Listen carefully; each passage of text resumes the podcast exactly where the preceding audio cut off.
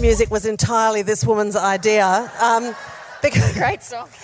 I don't know if you're aware, but I mean, our drive from Perth this morning, starting extremely early, was a fraught affair on a number of levels. One, because this woman has had a gastro situation for the last sort of three to four days. So the idea of being contained in a small space.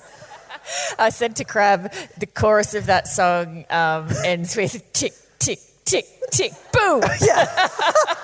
and the greatest thing about the chatters is, of course, we had all this exciting advice about the availability of public toilet stops between Perth and Albany. Do you know what the And we're main like- advice was? There's not very many public toilets. and sometimes when the map says there is one, there isn't one.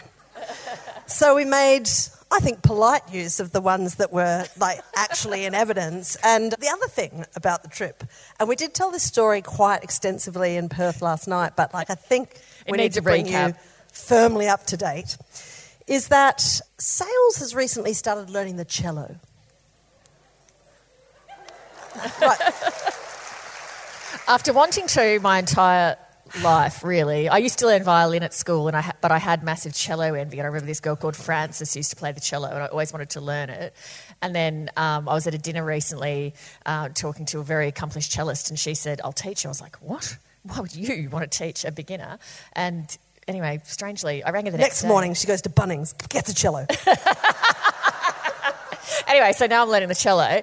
And as anyone knows, if you play a stringed instrument or if you've ever learnt one, the- or if you've spent 25 minutes with sales, he'll tell you 50 times in that time space. Yeah. It just takes your fingers really are in a lot of pain because of the strings, right? So yeah, and so I didn't want to, and because you know I'm a dedicated practicer of my instrument, dedicated to my craft. Um, wow, she's I super sugarcoating this. I didn't really want to leave it at home, and so I brought it. Sydney, Perth, gastro, gastro, Perth, Albany, the cello has accompanied us. And the great thing is, she didn't exactly formally advise any of the travelling party that this would be happening. It just showed up. and also, sales is like rented quite a diminutive vehicle, as it turns out, for uh, me and sales and Gwen, Merch Gwen, who you've probably met up front, to travel in. And so this morning, very early, when she showed up to collect me and Gwen, it became hilariously clear that the number one priority was seating the cello in a comfortable position. So we travelled here with uh, sales driving, cello in front, passenger seat fully extended backwards. It was not. And she said it was so. And so, fortunately, I'm very short. Um, but she also said, "Look, I think it's. I think it'd be good if you girls, um, like, really narrowed down your personal possessions for this trip, um, and get Jeremy, who's driving a monster truck behind us for other reasons too complex for me to go into right now, um, because uh, cello." And then when she turned up, it turns out that the back, the boot, was also full with Sales's personal possessions, And the hilarious thing, including a banana and a roll of toilet paper.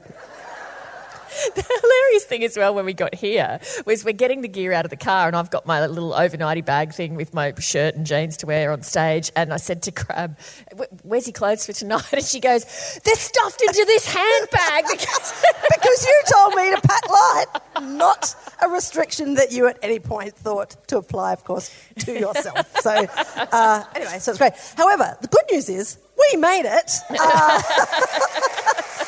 and the other thing is, I cannot tell you how delightful it is because like our experience of being on Noongar country is pretty much go to Perth, enjoy that weird thing where you land the night before and then you wake up at 3 a.m.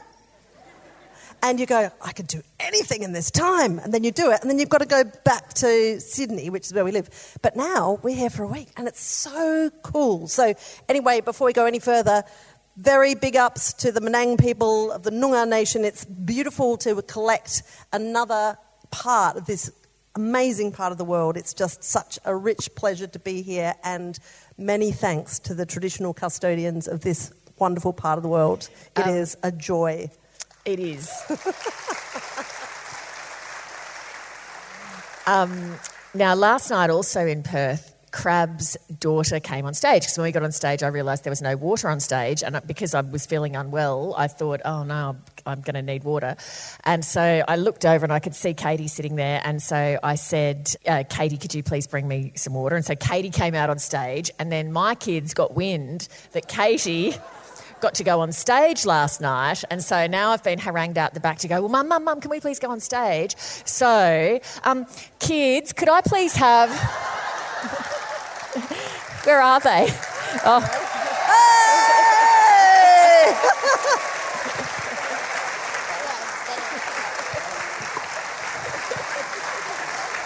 Just wait.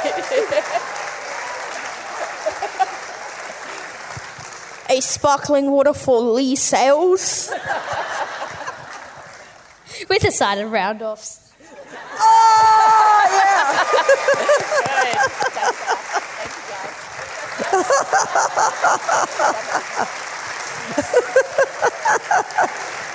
Very good. What, Nicely done. What good little guys. We're creating absolute monsters, obviously.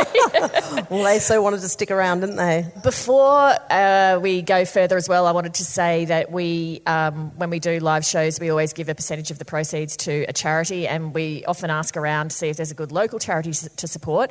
And so the charity that we're supporting here is the Albany Hospice. Oh, good.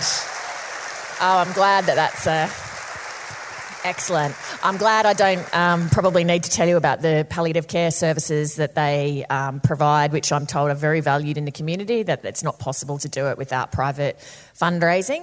Um, and it means a lot to me at the moment personally, too, because one of my very close work colleagues died recently and he had palliative care at the end. His wife said, just said to me it was just an absolute godsend. So it's wonderful for you that you've got that facility in this region. So that's what we're supporting. Great charity. Right. so we've already uh, dipped deeply into the delights of Albany yes. as well because um, we've had like a great deal of excellent advice and um, there's a like Tash Rolfe local legend who has steered us in a number of great directions, been massively helpful. We're hoping to meet her here tonight. She can't be here, but we love her very much. And we've also benefited hugely from Christine Grogan, who's like a like Right. now, oh, that is a complicatedly great chatter, right? Like, she is the composer of the Chat 10 cryptic crossword, which is like, which has international fans. It's the most hilarious offshoot of this ridiculous empire that we're sort of tangentially associated with. But she also put us onto a couple of local ideas, and oh my God we went to the Emu Point Cafe this afternoon, and that is that is that was it was tucker. terrific. Yeah, yeah. It was a beautiful meal, and even I after having it was a beautiful meal. Not even oh, it was a wonderful, meal. wonderful, wonderful, wonderful, delicious beautiful. meal. Um, after having not eaten very much the past right. few days, I so there was a bit of a tick tick boom element because she was like, "Oh, I think I'll just have some crackers," and um, and then well, I went, "Well, this sardine platter looks pretty good." Wow, you have to try the sardines. Grilled sardines, and then a kind of like a brandade sort of, um, you know, pate of sardine. So good. And so sales is like, oh, just try, try a tiny bit. And then just wolfed a lot of food. So we've all been very nervous, but it seems to be holding. We'll uh, they also don't jinx us. The show's I know, right? Also make a pea falafel.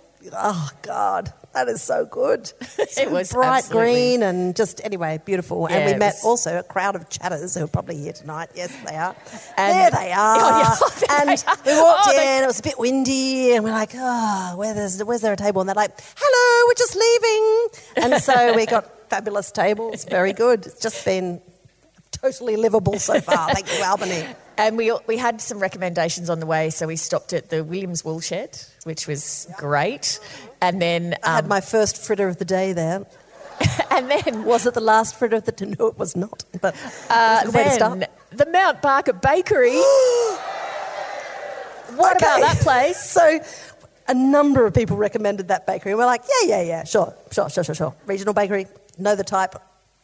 that is like a palace of delight. we And had we- to keep going to the end of the queue. we're in the like we're in the, the queue. We're like the queue's moving fast because those people can really work. So we're like we're up the front of the queue, but we haven't made up our minds. So we're like the whoop. It was like being you know on an like one of those travelator things and losing your nerve. But like in the end, we bought too much. We bought too much. so we, we ended up with a, a, a quiche Florentine, uh, the whole thing, and uh, six sausage rolls, about eight pies of varying description. Yeah. And then we panic bought one of those jam rolls because it looked so. Yeah. Oh, right. they look- Was that the right amazing. decision? yeah, the chocolate raspberry one we got. God, there was a lot of Yeah. agonising work that went into that, that choice. And then the apple pie looked so great. yeah, I, I think I, I did. As soon as we left, I, I went right. outside and Yeah. I just thought because we hadn't hit Albany yet, I was like, "How far's Albany? Oh, it's only twenty five minutes. Great, I can come back here." so all the stuff we left for behind. once we finished this enormous mountain of food. I'll be I'll be back. Um, And then when we got out of the car here at the venue, I'm like carrying this box of flapping pies, and I'm looking at the um, kite festival. Oh my God, how lovely is that? And then my pies were in bags, so they're threatening to fly away. I'm like, I've made a pie kite. It's like incredible. The other thing that happened was we got pulled over by p- police We on did. the way down. Um, and I got a bit nervous because what I was worried about, which I didn't say at the time, was is it legal to have a cello strapped into the front seat like this?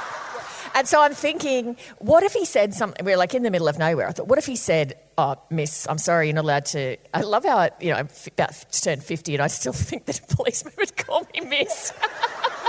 Excuse me, Excuse hatchet me, faced young lady. monster. Excuse me, young lady. Anyway, I was thinking, what if he's like one of those officious cops who's like, well, I'm sorry, you can't go any further with that cello because I'm thinking, well, it's going to have to go in the back, and then I'm sorry, but one of those women's going to get left on the side of the road.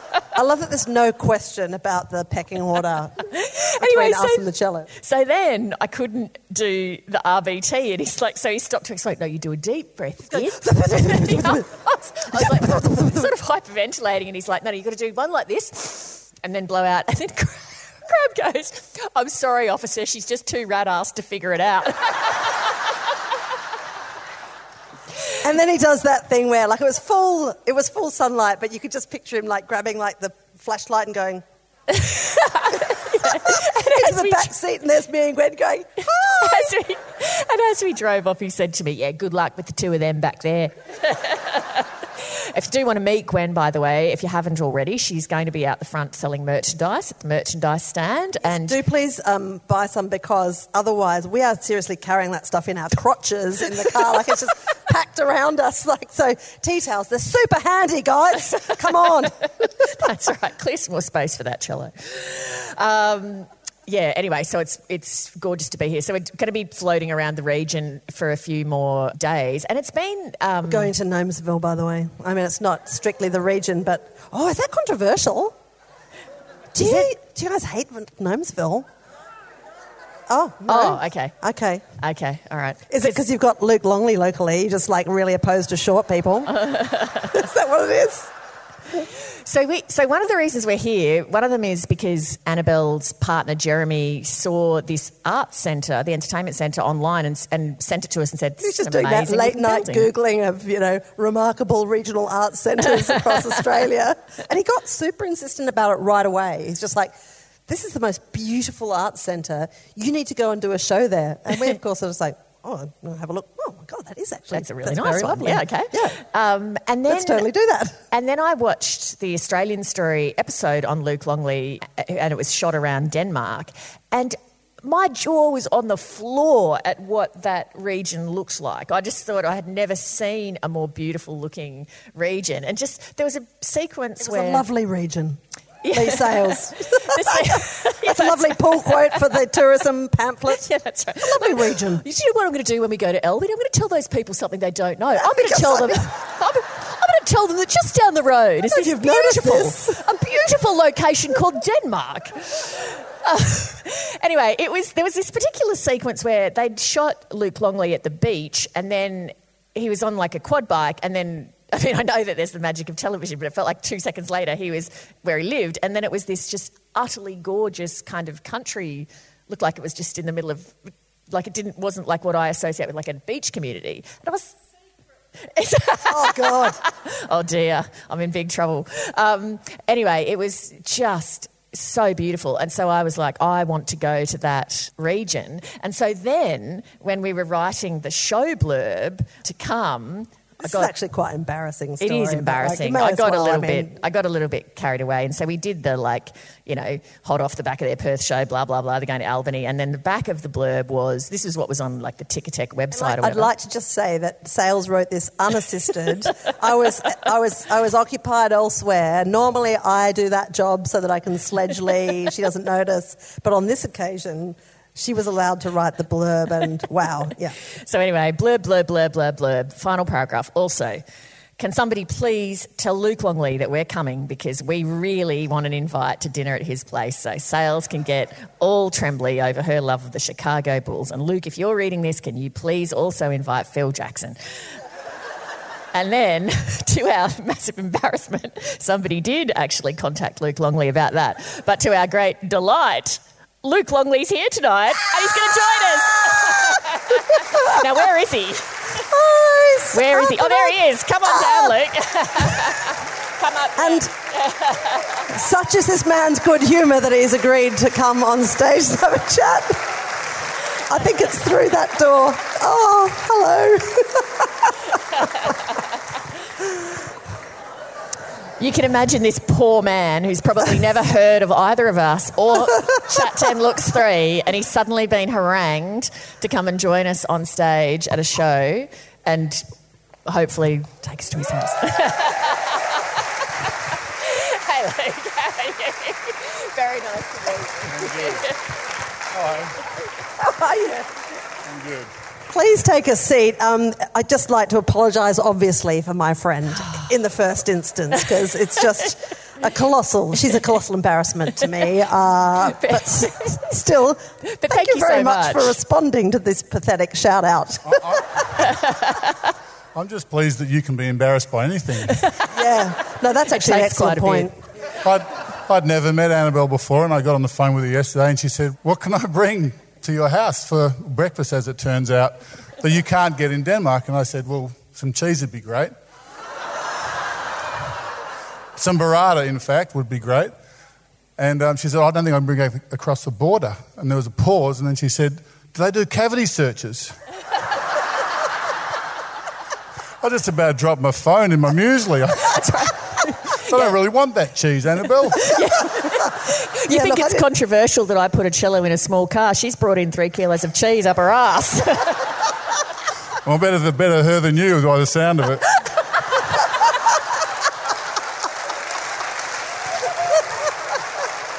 Well, like, the ulterior motive, of course, is that, you know, we're both a bit, you know, basketball obsessed in a kind of embarrassing midlife way. Like, I mean, we're just like, oh, did you hear about? Yeah. Um, but also, I do have a long term crush on your wife. So, like, That makes two of us. yeah. so the cheese is not really for you, buddy. it's, it's, it's for Anna. Or even stranger. So um, yeah, we we have. I mean, part of the crazed journey with the cello is that we are also packing three kilos of fresh cheese that has to be kept under a certain temperature. So there has been just a series of ice packs and frozen beach towels, and it has remained an appropriate temperature. And I am now in a position to hand over to you this evening. Some perfectly intact burrata from cheese the great people at Vannella Cheese in Marrickville, many, many um, k's away, and also some other nice things from Two Providores, which was sourced by the great Kate Pritchett, like platinum chatter, who's just like, Anna Gare needs things, I will find them so that she will love me. What's that tall husband of her called again? I can't remember, but like, anyway, thank you very much for going along with our stupid shenanigans. I, I don't even know where the thin end of the wedge was. I think my sister in law has a lot to do with it. Ingrid, thank you very much. so you're about to actually go on your own public speaking tour. So we're, we're doing you a favour, actually, Luke, by giving you We're a breaking trial you run. We're breaking you That's in. right, you are. I feel broken in already. Um, Yeah, after the Netflix Last Dance Australian Story thing, there was a lot of um, demand, and so we're doing a, a speaking tour, hitting all the cities in Australia. Well, not all of them, but most of the big ones. And You're starting in Hobart on the 7th, right? So very soon. I looked it up. yeah, yeah, yeah, I need to think about what I'm going to say pretty soon. It's on Yeah, the I was yeah. just going to. So, what, what are you going to talk about? What's the gist? Well, I hope we could workshop that a little bit tonight. Well, I mean, if you just get a dumb mate along, it turns out it's That's quite right. easy. You can just like absolutely crap on about Uh. next to nothing at all, and somehow it kind of turns into content. Have you got a dumb mate to talk to? Dave, where are you? Put your hand up, Dave. Dave's here. Perfect. You're absolutely set in that case. That's weird though, isn't it? Because like, I mean, this is you know, you get very famous for being good at like jumping and putting a thing through a hoop, and now you're going to like like be on stage talking and being entertaining for you hmm. know an hour and a half or something. They're kind of Which is tricky because I've decided I'm going to leave Michael Jordan out of it altogether, like he did me oh, with the. Oh, What do you think? yeah. Good call. Good call. Yeah, Yeah. I don't know what I'm going to talk about. I'm hope take the cello. Yeah, right. Well, I've got to say, I mean, I did. I really enjoyed watching The Last Dance, and I also quite enjoyed watching Leigh Sales, a woman who knows absolutely fourth fifths of f all about basketball, suddenly becoming an overnight expert. And she actually bought all these books by Phil Jackson as well. I do actually, I've got to correct you there because I do know a little bit. In fact, my nephew, um, so my brother's a very good basketballer and very keen basketballer, and my nephew actually was in the team that just won the schoolboy state championships in Queensland. Oh, well, I feel totally owned now. Thank you. Yes. Clearly, you are an expert. So, Some of my best friends are basketballers. exactly. So it is a family that's um, that's into basketball. In fact, I remember my brother. I think I can't remember if it was the Last Dance or something else I was watching, but there's a lot of talk about Larry Bird, and I remember saying to my brother, "Why is Larry Bird always so talked about?" And Glenn just went. Can you please just Google like best of Larry Bird and just watch it? And it was just unbelievable. And I watched, the other day I looked at it again because I've been reading this book called When We Were Champions by Larry Bird and um, Magic Johnson. And it's a really interesting book. And I was thinking about it just this weekend in the context of watching Roger Federer have his last game and Rafael Nadal and seeing their relationship and how it's really fascinating, I think, this idea where you have someone who's your rival, but also you have a lot of respect for them, and then over time they become your friend. And it was really. Did you see yesterday the Federer Nadal? I didn't know. Oh, it was just really touching because um, Leigh Sales now explaining sport to Luke Longley. Stick around. Has this woman no shame? Let's go to the third camera.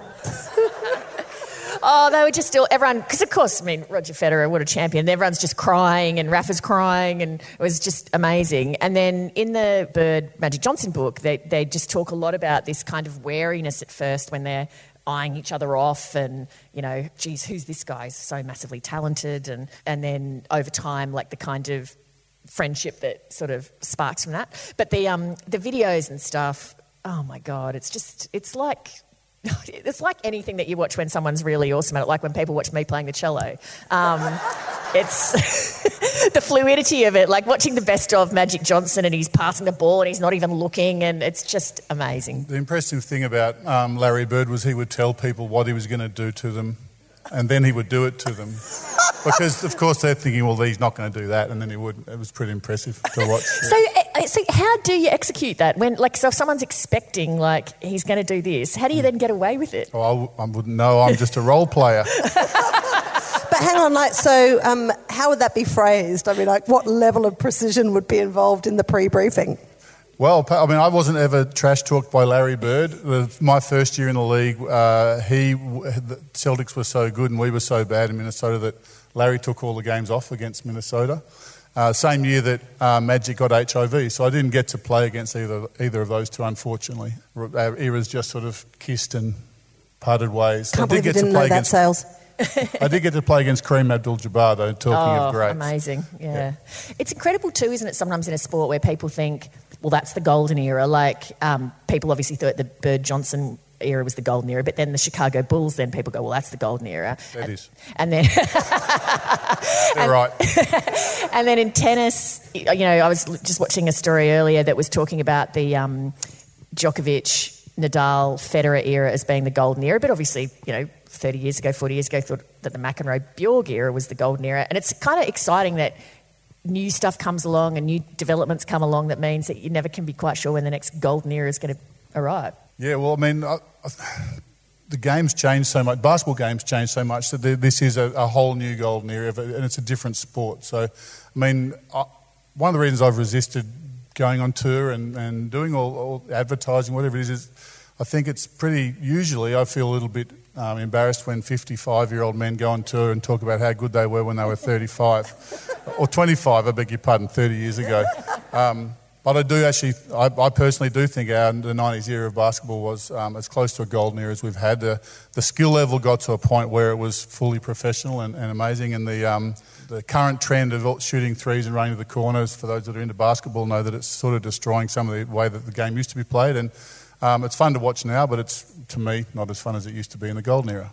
And so, what, what do you think's less fun about it? Like, is it less strategic, or is it what's the?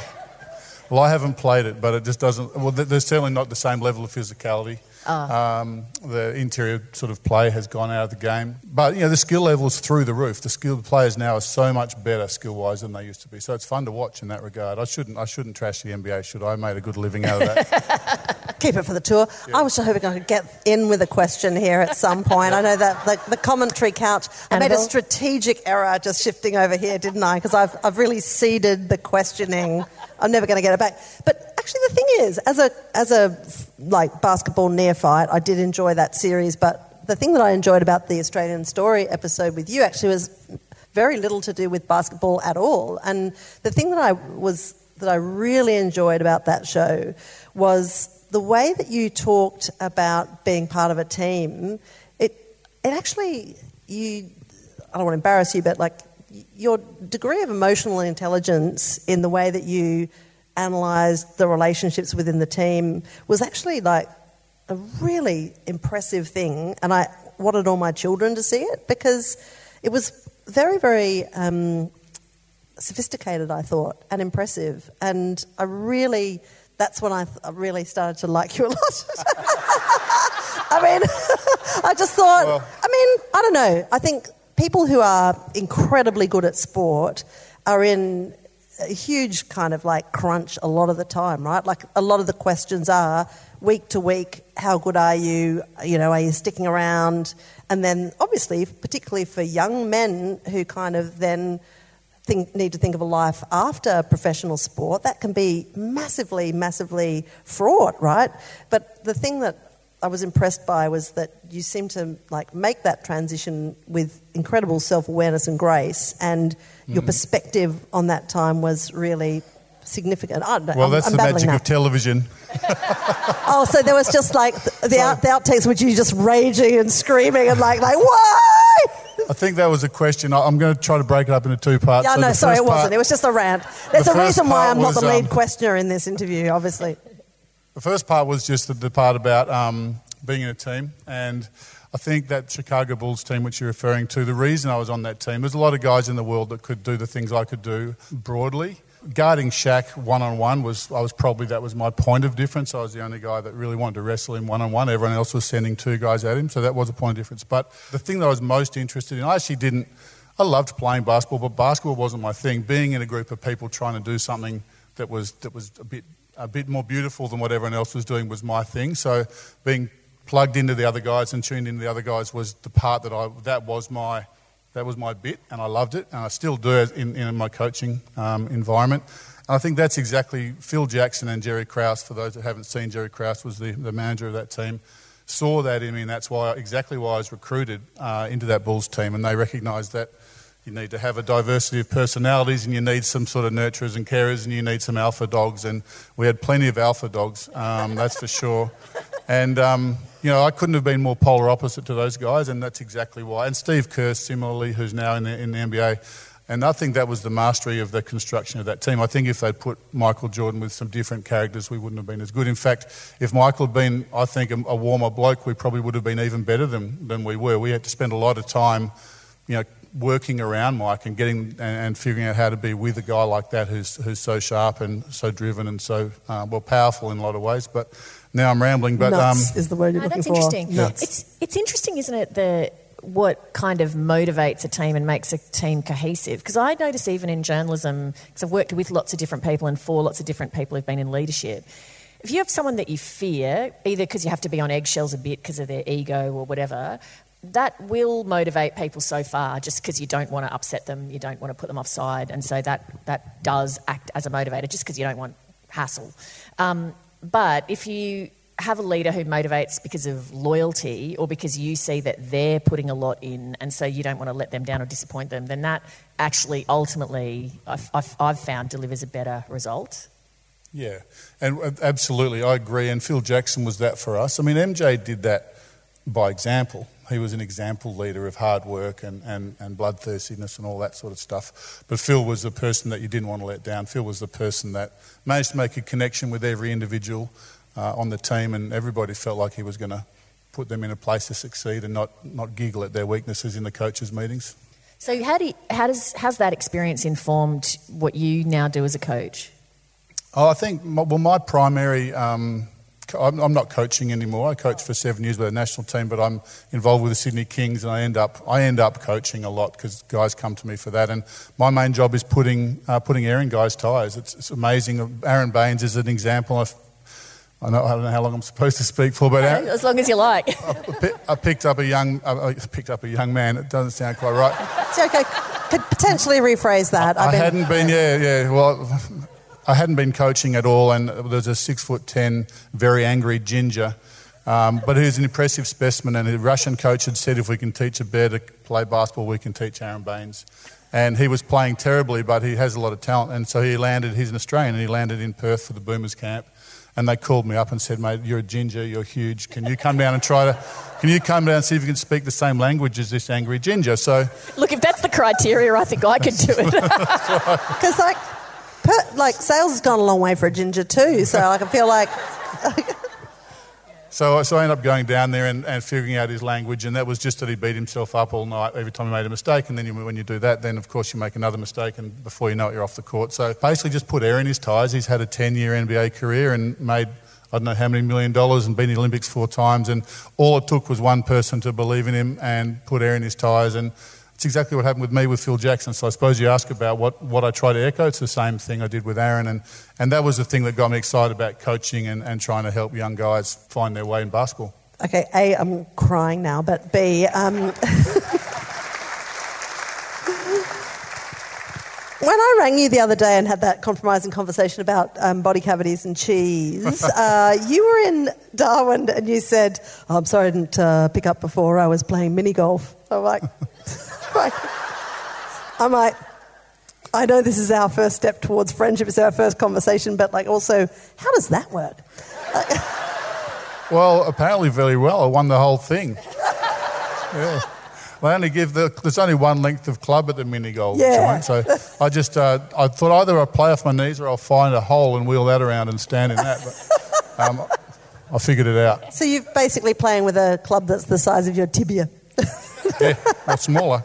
Are you generally are you generally good just checking in case you like you know wangle us into like a darts match or something tomorrow? Are you generally good at like all hand-eye coordination kind of sport activities? Oh God, that's just, just making sure. no, seriously. I think yeah, generally okay, especially Right. for someone that's seven foot two. I mean, I think um, I played tennis when I was a kid. I played rugby. I, play, I, I wanted to be an underwater architect, is what I wanted to be because I thought that was the future of the world. But yes, yes, I'm I'm decent at all that. okay, good. I'll know not to have Yeah. a game of pool with you. Table tennis, watch out. Table tennis, Yeah. exactly. Got any other hard hitting questions, Sax? like, so you're good at ball Oh, sports? I've got many. I'm just saving it. um, Luke, you have been a ridiculously good sport. Thank you so much for coming and having a chat. Really appreciate it. Thanks for having me. Thank you.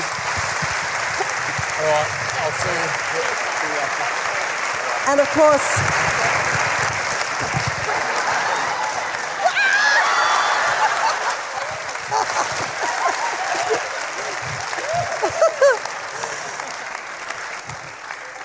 Oh my God. Thank you so much. And also, uh, if you're listening to this episode as a podcast, Luke Longley is literally touring the nation from October 7 to October 15 starting in Hobart and ending in Perth. And um, I think that is uh, an engagement not to miss. Oh, My family will be all showing up at that with bells on. Um, Well, I it's being thought. bitter that you got to meet him. Oh, first. they are Yeah. filthy.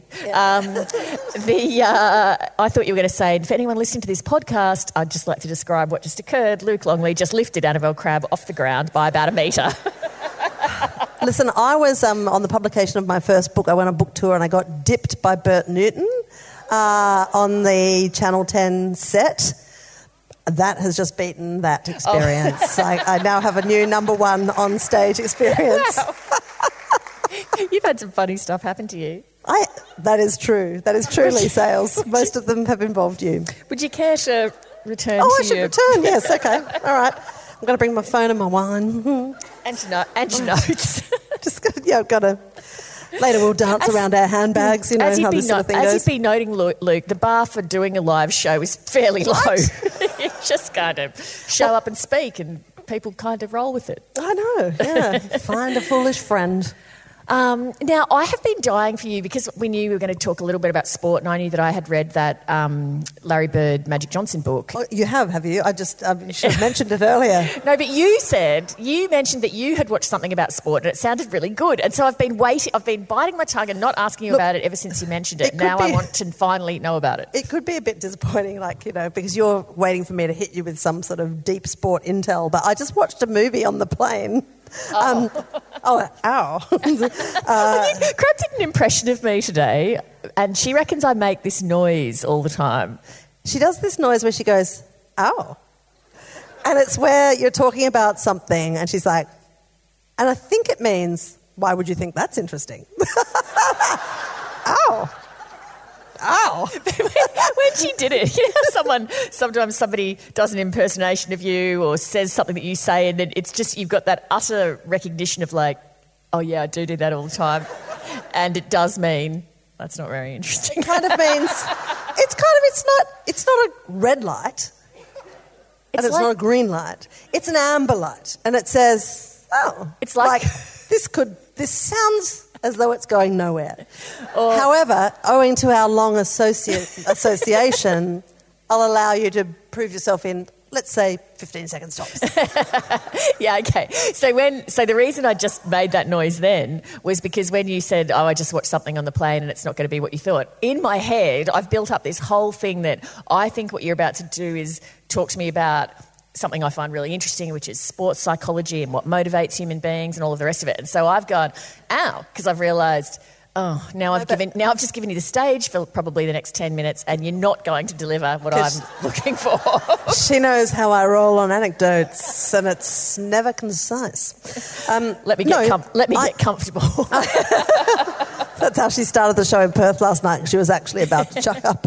Um, no, I am going to talk about something that I find quite interesting, which is fraudulence. You know, I love a fraud. I love a fraud story. I love the Hitler Diaries. I love um, The Hoax by Clifford Irving, which is that guy who wrote a fake biography of Howard Hughes, thinking that Howard Hughes would never come forward to denounce it because he's a hermit. Incorrect. Anyway, um, so I love people who are just absolute, like, ballsy getting away with stuff. And I think it's because I have an imposter syndrome and I'm waiting to be found out for my petty frauds. So I love to watch people who are just like, you know what, I'm going to enact a major fraud. So anyway, I watched the film called uh, The Phantom of the Open. And that is a completely zero response. So, like, nobody has watched that. But No, the- not heard of it. Well, it's the story, it's a true story of a guy called Maurice Flitcroft or Morris Flitcroft, who was a um, was a crane driver um, in the UK. Got made redundant from the works um, where he lived and worked his whole life, and he was thinking, "What am I going to do next?" And he was watching the telly late one night and was watching the British Open, like the you know the golf tournament, and he thought, "I think I'll play golf."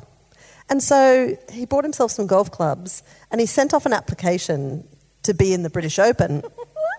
And the, the, the forms say, Are you an amateur or a professional? Professionals can enter automatically. So he went, I'm a professional.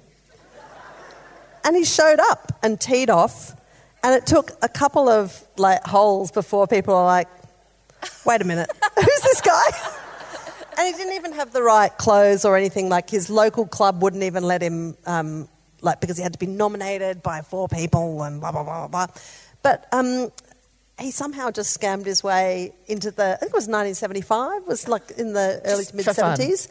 Well, he just no, he was serious. Like I'm looking for a hobby. This is it, and I'm gonna.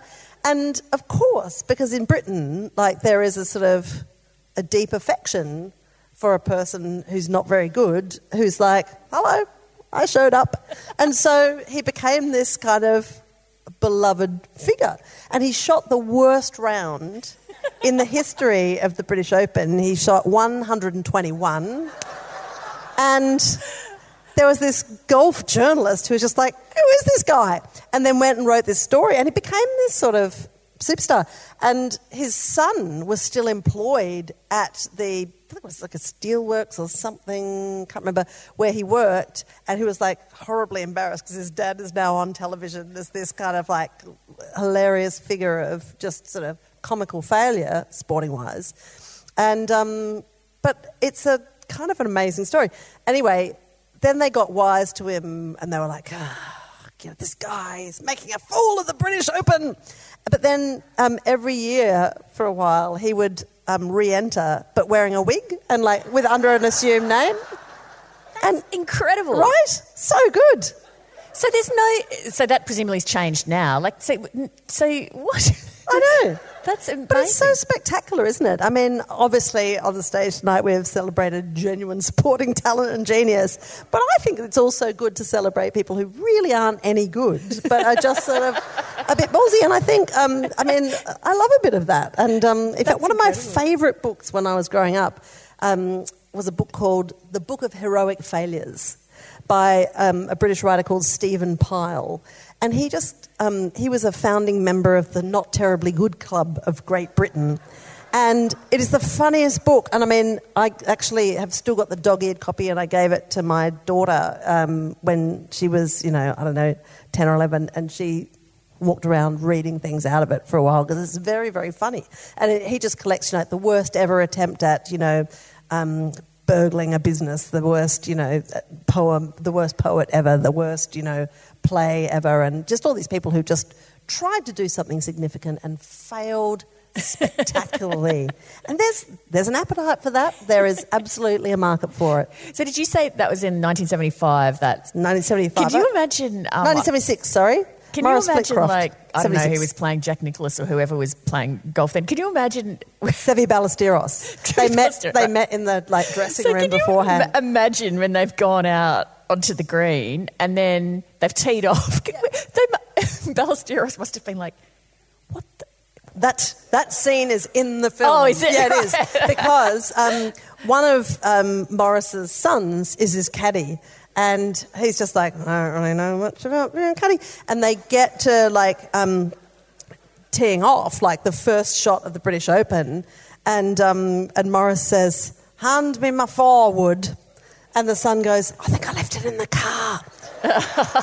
so he tees off using his driver, um, and he's like, "I'm always very accurate with my driver," and uh, so yeah, It reminds. This reminds me of. Um, when I was married and, and my ex-husband was a quite good chess player, and every now and still again, is probably. And uh, every now and again, he would want to play um, with somebody, and so I would play, and I just basically know the basic rules. And he would say I was a really good opponent for about four moves because I would just play the strangest moves. And so, as someone that actually knew chess, you'd go, "Whoa, that is that is a couple of The Spassky opening, I haven't seen that since What's she, 1982. what, what what game's she playing here? This is wow. I'm really quite concerned. And then he would say, and then it would just fall apart within kind of three moves. But he said the, those first three though, it was a very challenging game. Chess is the most intense sport ever, and Oh. I like I don't know anything at all about chess, and because I don't have the kind of brain that works in that regulated way, I would never ever be a good chess player. But I really enjoy reading chess journalism. Well, I've actually done some chess journalism. Like, like, I know that sounds like we planned that backstage, but we honestly didn't. But I've I actually wrote- done some chess journalism. the other day, Sales said something to me. Oh, she said, I know a little bit about crowd, about queue science, because we were talking about the queue in the UK for the Queen's coffin and things. And I said, I think I texted you, I said, Sales, do you ever look in the mirror and think, I am 95% rotary man? Anyway, I wrote a piece. I haven't even derailed her. She's like, anyway, I'll keep telling you about this thing that I know about. I wrote a piece for the monthly about the man who at the time was Australia's only chess grandmaster. His name was Ian Rogers. And I went and watched, he had retired from the stress of playing elite level chess because the games go for hours. And so, and the mental fatigue and just the pressure is so extreme. And so he had retired. He had not only just mental um, burnout, but physical injuries from just having to sit there and concentrate um, so long. Just the tension, seriously, like the tension and stuff in his shoulders and that kind of thing. Um, and it was it was a more shockingly stressful sport than you might imagine. I'm getting. That's I'm your getting, insight? I'm getting. I'm getting horrible waves of skepticism off the audience. I'm a chess journalist myself. I was going to say I really enjoyed the, the writings of Julian Barnes and Martin Amis about chess, like Oh. that book. Ow. there it is. There it is. I can't believe that is a museum specimen. Ow.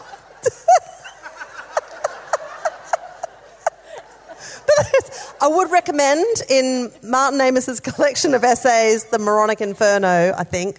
I think there's a terrific series of chess essays, or chessays, if you will. but um, nothing by you, I think, in that collection. but also, there's been that big drama recently with the with chess and cheating, right? Because there's like there's no more sort of elevated sense of you know pride and um, kind of brittleness, I think, than in chess grandmasters. Like they really take it seriously. And there was um, a well, as you would expect, but um, there was some drama recently, and here's where I twangingly reached the end of my expertise because I can't remember the name of anyone involved. But there was a champion who just stalked out of a tournament because he suspected that this other dude had been cheating, and then it was all like after that.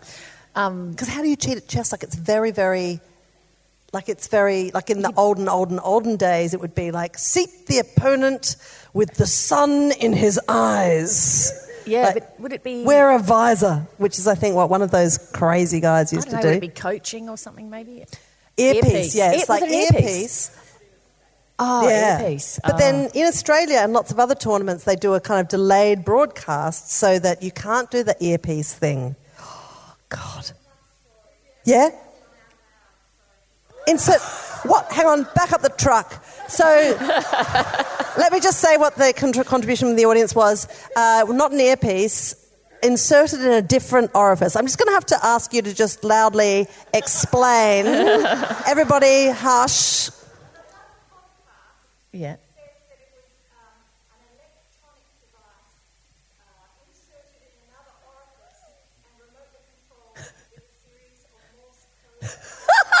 Okay, our audience correspondent for those listening to the podcast says Wow. it was uh, a more complicated series of signals communicated via a device inserted in another orifice, and I'll allow you to just imagine what that might be, um, sending a pulse of Morse code type signals. wow! Wow, that's I really mean, something. That's what I use on federal election night, Yeah. actually. that's right. That's right. See, that is. Wait, hang on, hang on. Uh, We're crossing now to the seat of Sturt. Oh. oh my god. See, that that is election night is for us. It's the it's the grandmaster tournament like, you know, because that now goes from 6 p.m. till like 1 a.m. and you can't leave the desk. There's no so we have to like start just tapering off solids from the morning, fluids from about 1 p.m. and Sales gets all kind of glassy-eyed and weird and um yeah. And off we go. Okay, now um, a couple Oh, of other things. finished. That conversation's finished. couple of other things. Wow. a couple of other things I wanted to talk to you about. I am into season three of Killing Eve.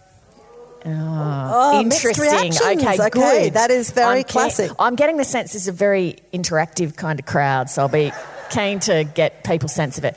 Okay, so what's good about it is clearly I'm three seasons into it, so I can't be hating it that much. But I think I am hate watching it a little bit. Um, I love Jodie Comer's wardrobe. I think that's awesome. Um, and I think she's really good. And she has a very interesting quality, which I've talked about before in relation to a couple of male actors, which is this rotten apple quality, which is she looks really beautiful, but there's something slightly odd about her that you just feel um, she's just a bit w- weird or something. And it, it, um, it was, she It's like wrong town. She lives in wrong town. yeah, A little yeah. bit. She was in. Uh, we talked recently on the pod, podcast about the National Theatre production of uh, Prima Facie, as um, what's the chops pronounced it. Um, What's the chops, I think, is her, Emily like, formal name, yeah. we're calling it Prima Facie. Um, anyway, Jodie Comer played the lead in that. She was utterly brilliant, but that slightly kind of unhinged quality that she's got really worked in that play as well. Because you're like that play, if, for anyone who heard that episode of the podcast, it's about an, a sexual assault allegation, and so you're watching it and going, "But hang on, you were you were with that guy and happy to be with him, and then what? Now you're saying you were right." So she's because of her quality, it's kind of like lends itself to anything with ambiguity, and so she's really good in this because there's this ambiguity about so what's happened here, kind of thing. Um, and in this case, it's whether she's good or evil, kind of. Um, well, she's really not good, but you know, she's got this kind of um, strange quality. But then I just certain things about it I find um, off-putting. The primary one is I find.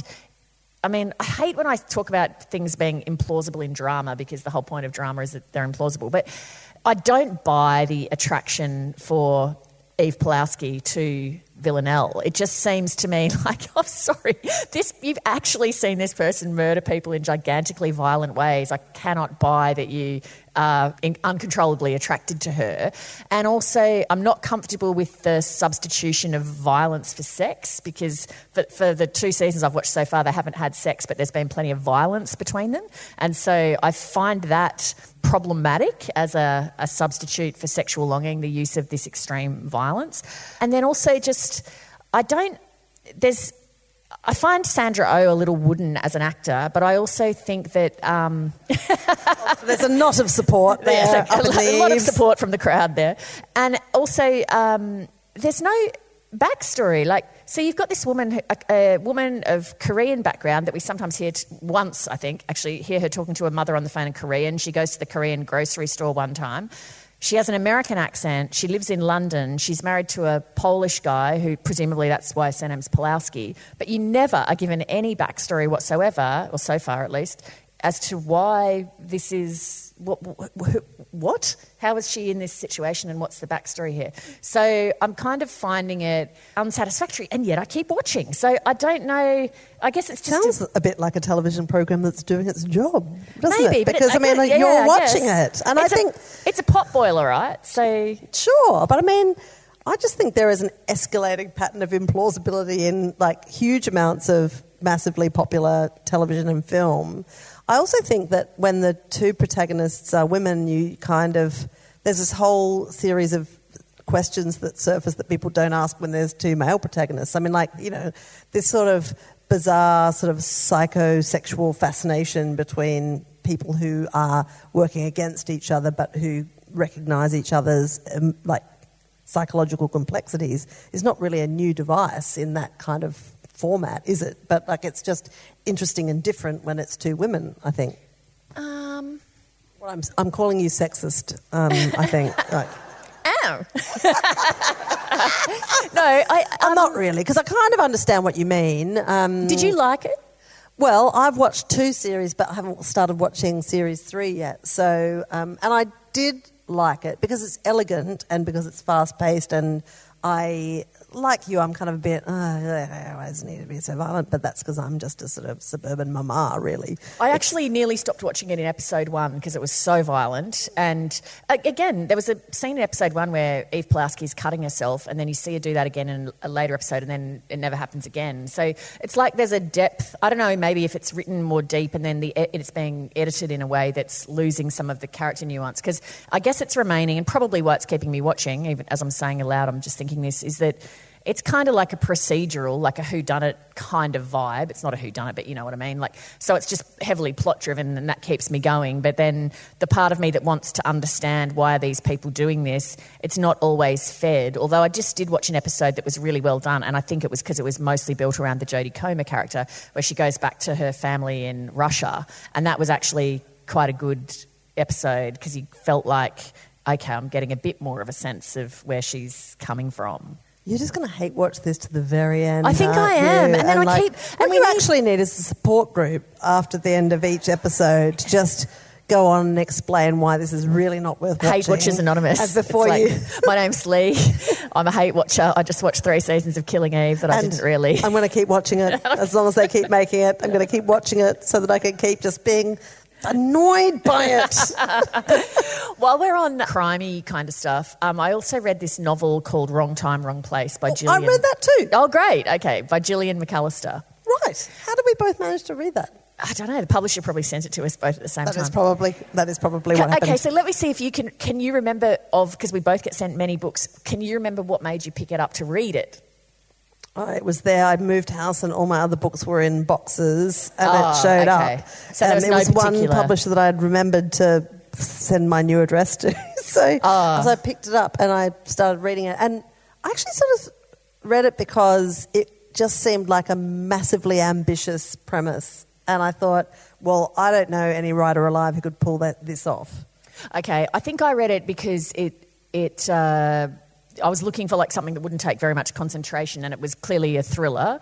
And then it said something like national UK bestseller, and then I googled it. and It was like it was a very very popular book in the UK last year or the year before or something. So I thought, oh well, you know, 55 million Brits can't be wrong. So. Well, Brexit. Um, but the ba- the premise of it is, and it's it's incredibly complex. Um, it's written.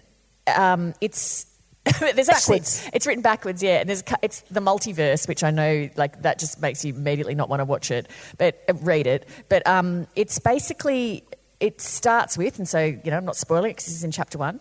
A woman witnesses her son murder somebody, and so that's highly traumatic. And then she wakes up the next day, but she's gone one day back in time. So it's the day before her son's murdered somebody. And then the next chapter, she's woken up and she's gone back a week in time. And she kind of starts figuring out that something weird's happening and she's being given a chance to keep going back in time to change circumstances. So maybe her son doesn't murder this person. And she goes back to, it's not just one day at a time, she goes back to days that are significant for some reason that she doesn't immediately realize when she wakes up. And of course, she figures something out every day that she goes back. But then, even when she makes a contact with somebody and talks to them and thinks, okay, right, we've worked that out, then she goes back further back in time and that person doesn't have any idea who she is. So um, everything that she kind of works out only exists in her brain and not in the brain of any of the people. So there was this guy who is an expert in time travel through the multiverse. Stay with me. Um, that she.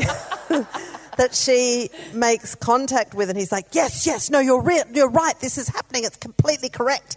And then she goes back to him a week later before, and he's like, "Hello, who are you?" And so then she develops this kind of code with him where she finds out something about him from his childhood, so that she can like hand it to him on a card every time she So he- It's yeah, so he, can- so he can go. Ah, that's right, because I do tell people from the it's future. to- massively impressive. Like, and as you read it, you think, well, you are like, wow, God, this is. It's sort of like somebody who can build a really, really impressive sandcastle. Like, so a portion of you is like, that is an amazing sandcastle, but then another portion of you is like. That is a lot of time to invest into an amazing sandcastle. Like, Can you just excuse me while I do some parenting? Kids, stop that running around backstage. I know. Everyone like, can hear your feet running around backstage, please. Just, I don't know if you can you all hear that? Yeah, everyone that- can hear you guys. Stop Phil, it. what percentage is that your kids and what percentage is my kids? Right, right. One third, two thirds. Okay, all right. Kids, stop it. Don't make us come Anyway. out there for another Anyway, 10 minutes. look, it's, a, it's an impressive read, and I was slightly distracted by the, oh my God, is this going to get awkward? And it sort of doesn't, so that's great. Um, It- it- she does pull it off, but it's a stressful read because you, it's just it's challenging because you, she keeps going backwards, and so you, you're trying to deal with that all the time, and you know see previous points about the multiverse. just it's really hard to follow, but it's, However, it's good. I It is read it all the way to the end, and I also like I picked it up at times where I probably shouldn't have. So that is a, It- also the it sign of it definitely kept me going because I wanted to know how is she going to stop this thing from happening. And then there were certain questions where you go, but hang on, if you if you're going back and doing this, then Don't what-" overthink it. Don't yeah, it. exactly. You Don't just overthink it. Stop Don't it. overthink it. you can't think anything like you've just got to let go of all But I those. do think, yeah. as a writer, like, how could you not be massively overwhelmed by the just unanswerable questions, like coughed up by what you're trying to achieve? I mean, you have to be a very iron-willed novelist to just go. Absolutely, just going to not open the door to the unanswerable question that is Yeah. prompted by what I just did. I guess the thing that motivates you to do that is that you're massively in love with the device and the challenge that you've set for yourself, right? Like you've talked about this in regards to Ian McEwan, where he'll set up, um, oh, I'm going to take three pages to write three seconds and just, or, you know, like people do that. He does this where it'll be the present moment and it'll be the moment of, you know, watching you drop a cup of water on the ground and he'll weave in and out of our past history and then you'll be back to the as the cup's about to hit the ground then we go back to the time that I went to your 21st birthday and then Yep. the cup's a bit closer and then it's it's amazing skill and sometimes when you read people that are that good at writing it's like you can kind of it's not like you can see the stitching because they do it really well, but you're kind of aware that they're going. It's showing Look at off, my isn't beautiful it?" stitching. Yeah, Look at how There's a bit- it's beautifully I've like stitched. You Jimi can't see the Hendrix stitches, playing a guitar behind his back. You just like Yeah. So it's kind of it's almost the opposite to what we were talking about with Luke about that when you watch somebody who does something with complete mastery, how it looks. Those videos I was talking about about Magic Johnson and Larry Bird, where it looks just so fluid, like it's really, really elegant and fluid. And so, therefore, it looks effortless. And the more it looks like that, the more you know that it's not effortless. So, when you read a piece of writing that's not drawing your attention to any of those devices, then it's very high degree of skill involved to execute it. So, the mere fact, I think, if your attention's pulled to that, shows that it's like the fact that we're talking so much about the device of going backwards, it's kind of a bit, it's not confected because she did pull it off, but you know what I mean? It's a bit, it drew attention to itself. Sure, you're conscious of the device, right? It's not a kind of a something that you realise after after you've read the novel. You're conscious of it entirely throughout. Yeah. I say like because we're both on leave at the moment, which is why we have time to just absolutely crap on about this stuff. Um, but I have been reading differently and probably watching a bit more television and. Um, I've been reading a bit more like sort of thrillery, crimey stuff, and I just actually finished reading a book um, by uh, a Sydney lawyer who now I have to also say is a Sydney writer called Richard McHugh, um, called The Cutting, and it's a novel. Uh, look, it's kind of interesting because it's written by like Richard McHugh is a very well-known Sydney lawyer, um, and he's also I do have a like I do have a personal connection to him because he once helped me to escape jail uh, when, when I was I was prosecuted by the ow I was prosecuted by the Senate for contempt uh, about twenty years ago. Look, it was a really it was a very like low grade crime that I allegedly committed, and it's actually like just a really good example of my just haphazard approach to sometimes quite key issues in life. So I wrote a story, I published a story about a Senate committee report that hadn't yet been tabled, which is a, you know, it's an offence. It's an offence. And it was like ran on page two of The Age, a paper that I was working for at the time. And then I got this letter from the Privileges Committee of the Senate saying, this is an outrage, we're charging you with contempt. And I was like, ah, yeah, yeah. And then I sort of put it in my inbox and I didn't really. And then some weeks later, I got a very I'd have to say, sort of elevated call from the um, from the aged lawyers saying, "Have you received a letter about me prosecuted by the Senate?"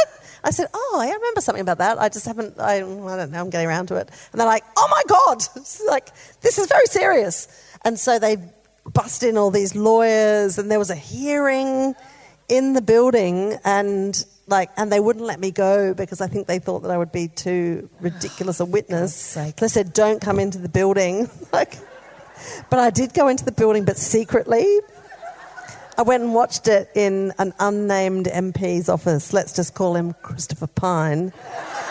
And um, I was watching it on closed circuit TV, and I was like, "I'm going to prison." Anyway, I didn't. I was, um, I was, I was absolved, but it was partly due to the like the advocacy of this Richard McHugh, who I, don't know super well, but he is a lawyer who is now a novelist as So well. all these years later, did he ring you and go, "Hey, Annabel, you know that time I kept you out of prison? Well, I've written a novel." No, he really didn't. I promise. He really didn't. Um, and actually, the thing is, I mean, I actually know his mother a bit, Jeanette McHugh, who was like the first woman to represent New South Oh, hello, Wales in the Annabel. lower I wanted house. to let No, you know no, no, my lovely son. Richard's written That a novel. Did you do that lovely podcast? That didn't happen either. That didn't happen either. But the thing is, I also know his wife, who, who's a barrister, who I interviewed for the wife drought. And but like none of those things happened. I just picked it up because you know. Anyway, I'm very interested by and look, look the novel is um, it's sort of. It's about a very rich man who's inherited a kind of like his grandmother's estate, and she was a like mining pioneer, and he's like inherited this huge deposit in the Pilbara, which he then kind of totally ruins. And then there's a bit of a slight growing corruption issue. It's sort of set in Sydney, so it's like the corruption happens in Sydney, the mining happens in the Pilbara. and it's sort of quite a waspishly funny novel that is sort of very sharply informed about political correctness, the environment movement, um, and also this sort of undercurrent of influence that happens in Sydney around money and yeah, it's it's quite a, a clever novel. But I'm I'm sort of super interested in in lawyers who are good at writing, like because it's a well written novel and it's like quite gripping.